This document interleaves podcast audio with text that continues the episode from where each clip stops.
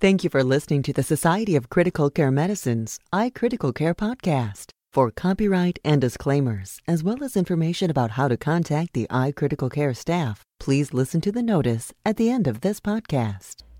Hello, and welcome to the Society of Critical Care Medicine's iCritical Care podcast, recorded Thursday, July 16, 2009. I'm your host, Dr. Margaret Parker. Joining us today is Wynne Morrison, MD, the lead author of an article recently published in Pediatric Critical Care Medicine, which highlighted the results of a national survey of pediatric critical care medicine fellowship clinical and research time allocation. Dr. Morrison is an assistant professor of anesthesiology and critical care at the University of Pennsylvania and director of the Pediatric Critical Care Medicine Fellowship Program at the Children's Hospital of Philadelphia in Pennsylvania. The citation for this article is Pediatric Critical Care Medicine 2009, Volume 10, pages 397 to 399. Thank you for being here today, Dr. Morrison. Thank you very much for having me. Would you please start off by giving us a brief summary of why you did this survey and what the major findings were of the survey?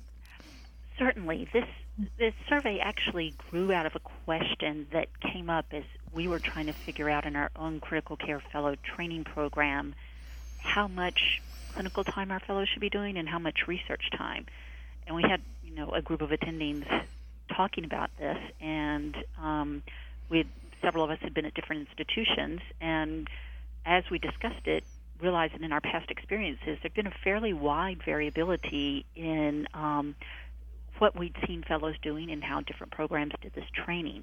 There are some requirements that the ACGME sets, but other than setting some minimal requirements, they allow a wide range of um, possible things to be happening. And so, although we weren't sure that there was anything that could tell us what was the right amount of time out there, we became very curious about what other programs were doing and how it might help us develop our fellowship curriculum.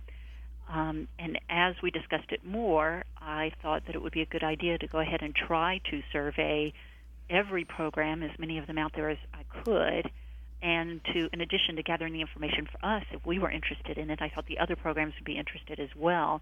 And so, as an incentive to get fellowship directors to actually answer my survey when we all get bombarded with far too many, I said, if you answer my survey, I'll give you back information as well, percentiles of how your program compares to all the other programs that answer um, in amount of fellow clinical time, number of nights, number of months in the ICU, amount of research time, all these other sorts of questions that we had as well. And our, some of the main questions as we started looking at this more broadly were not just how does it apply to our program, where do we fit in in these national percentiles, but also are, are there different program characteristics that affect what they're asking their fellows to do? And in particular, you, you're you are aware that there are many different sizes of um, critical care fellow training programs out there, and we wondered if those that had very few fellows might have to ask their fellows to do more clinical work to cover service needs, um, or if those that had a large number of fellows might have different demands. We also wondered if having um, separate cardiac um, intensive care units would affect what the programs were asking their fellows to do because um, that would require individual rotations in cardiac ICUs if the patients weren't all together in one large unit, and it might mean that they therefore had um, more or different time. The interesting things that we found out were that um, the really the size of the fellowships didn't seem to make all that much difference the fellows tended to do roughly the same total amount of clinical time, whether it was a very small fellowship program or a very large fellowship program. And we were actually happy to find that out. It was reassuring that even the small fellowship programs weren't abusing their fellows. They weren't asking them to do too much um, because they might have had more clinical demands, that they actually had similar amounts to even the largest programs out there. The smaller programs had a trend towards having a few more nights um, of call during their fellowships, but it was not a significant trend. So it may have just been the variability in our data and not necessarily a true finding there. The other interesting things that we did find are that the um, programs which had separate cardiac intensive care unit rotations for their fellows, so rotations where they'd be devoted entirely to cardiac ICUs, they had um, similar amounts of total clinical time, but more total months in ICUs. Um, and that what that means is they had less kind of alternative or elective experience. Some programs would have their fellows do things like a month of bronchoscopy or a month in the cardiac catheterization lab or a month with the poison control center or a lot of various different electives. The programs that had separate CICU rotations because those rotations along with the regular multidisciplinary unit rotations required more time tended not to have these sorts of elective experiences as much. Um, but they all, you know, the amount of research time that fellows were given, which ended up being something that um, some of the reviewers of the paper were very interested in, didn't seem to differ based on program size or separate CICU rotations. Well, that's an interesting finding. What does the ACGME require for research time? So the research for the ACGME, my understanding is that the um, current research time requirement is 12 months at a minimum. Um, our the program's the medium amount of research time that was given was 18 months, and then the range was pretty wide. It was from 12 to 24 months, but um, it we suspect that the programs that had the most research time also had the most night call during that research time, and that's one thing that got to be very difficult to tease out.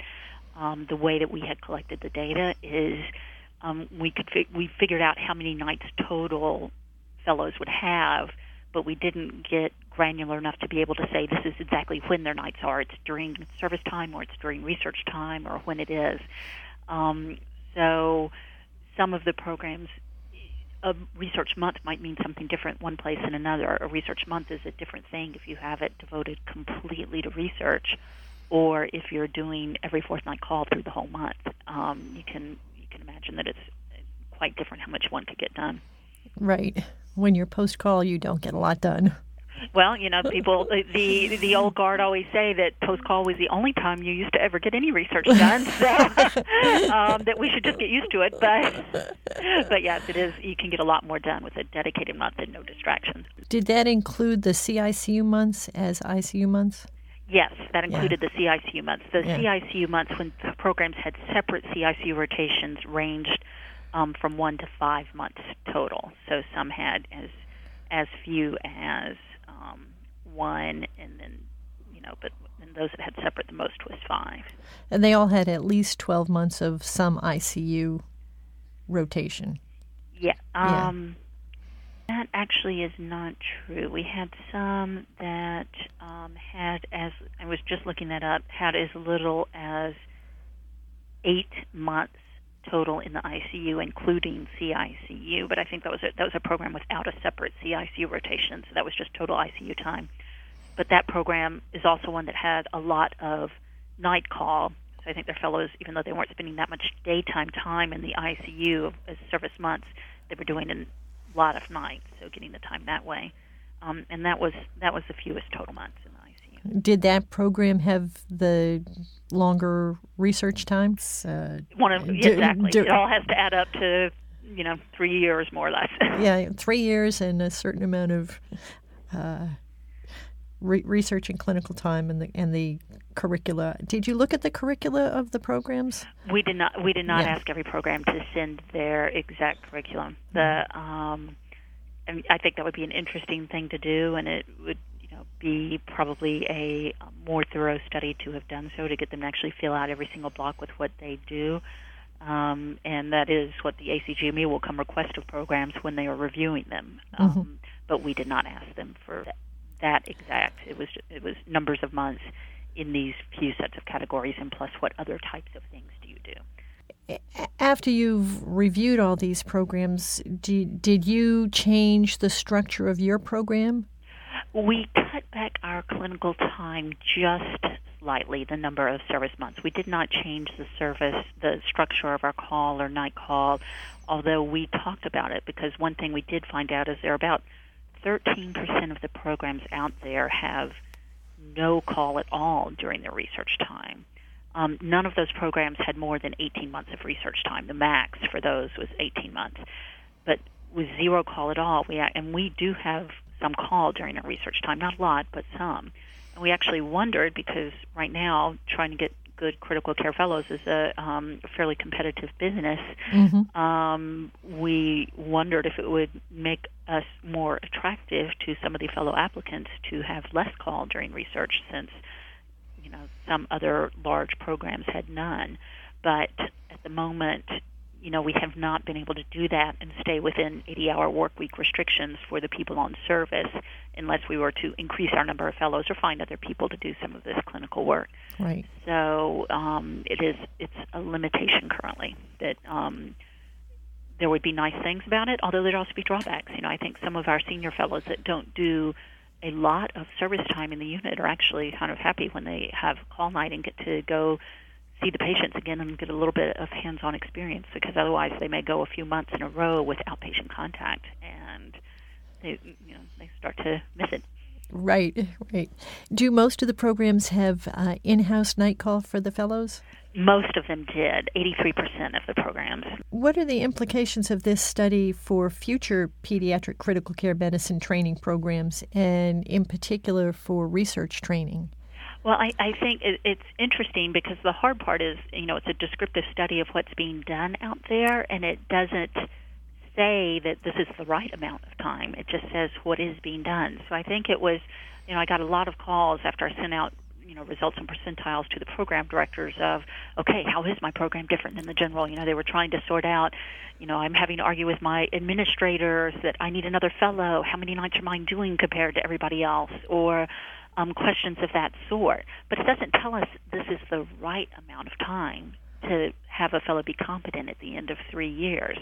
And so I think that's a completely separate question that um, that may be worth trying to answer at some point. It tells us that there's some variability, um, but it's not extraordinarily wide variability. And it, you know, it did have did tell us that everyone was meeting um, eight the um, ACGME requirements for amount of research time, at least unless they were really um, destroying them with night call during that time, um, where they'd call it a research month, but it almost didn't count. Um, so, you know, I, I, I think one thing it does, at a conclusion you can draw, but not necessarily from this survey, unfortunately, is, you know, it, it's worth thinking about how we train our fellows both for research and for clinical medicine and how to best do that particularly, you know, I know every once in a while it does come up with the board to ask the question of should we have purely clinical fellowships that maybe are even a little shorter than our current fellowships and then have optional research training on top of that. Um, and you know that's an ongoing debate. Right. Everyone should learn research skills, or whether we should try to increase our pool of physicians in a time of crisis by have, letting some people just say they don't want to do it and learn the clinical skills. That's an entirely different philosophic question. Yes, exactly. But it sounds like this would be a good topic for the fellowship um, program directors to uh, try to take on. Um, the ACGME is going to require minimum standards to try to develop competency, but they're not necessarily going to try for the ideal. So perhaps, right, right exactly. The fellowship program directors can take it a step farther. Right. Uh, do you have any final comments you'd like to make today, Wynne? Well, the only, you know, as you mentioned ACGME, it makes me think about only two of the programs out there actually had a night float type system in place. Two of the ones that answered, I should say, of the, we had a pretty high response rate. It was um, a 75% response rate, but um, only two of those programs are using night float systems currently, and if um, the ACGME were at any point to adopt recent Institute of Medicine recommendations regarding um, amount length of time that um, physicians are allowed to be working at a stretch, almost every one of those programs would have to move to something that was either shift work or a night float type system. So it would be a um, it would be a major adaptation for that would be a challenge. Yes, but we don't we don't know you know yet if that is anything that is going to be adopted by the ACGME or not. We'll have to continue to pay close attention as the the criteria evolve. Right. Um, well, thank you for joining us today, Wynne. Okay. We have been talking with Dr. Wynne Morrison from the Children's Hospital of Philadelphia about the article National Survey of Pediatric Critical Care Medicine Fellowship and Cl- Clinical and Research Time Allocation, published in Pediatric Critical Care Medicine in 2009. This concludes our podcast. Look for future podcasts featuring a wide variety of information important to critical care practitioners, including interviews with authors and discussions with prominent members of the critical care community. A new email subscription service will let you know when new podcasts have been posted to the SCCM website. Visit www.sccm.org slash iCriticalCare for more information. For the iCritical Care podcast, I'm Dr. Margaret Parker. Thank you for listening. The Society's internationally renowned Fundamental Critical Care Support FCCS program has been updated to reflect the latest skills and techniques practitioners need to treat critically ill and injured patients in the absence of an intensivist. In addition, Fundamental Disaster Management FDM has been updated to help healthcare professionals prepare to treat victims of natural or man-made mass casualties. Bring fundamental critical care support, pediatric fundamental critical care support, and fundamental disaster management courses to your institution. For more information, ask to speak with a hospital relations manager or visit www.sccm.org. The iCritical Care podcast is copyrighted material and all rights are reserved. Statements of fact and opinion expressed in this podcast are those of authors and participants and do not imply an opinion on the part of the Society of Critical Care Medicine or its officers or members. Your host is Margaret Parker, MD, FCCM, guest podcast editor for pediatrics.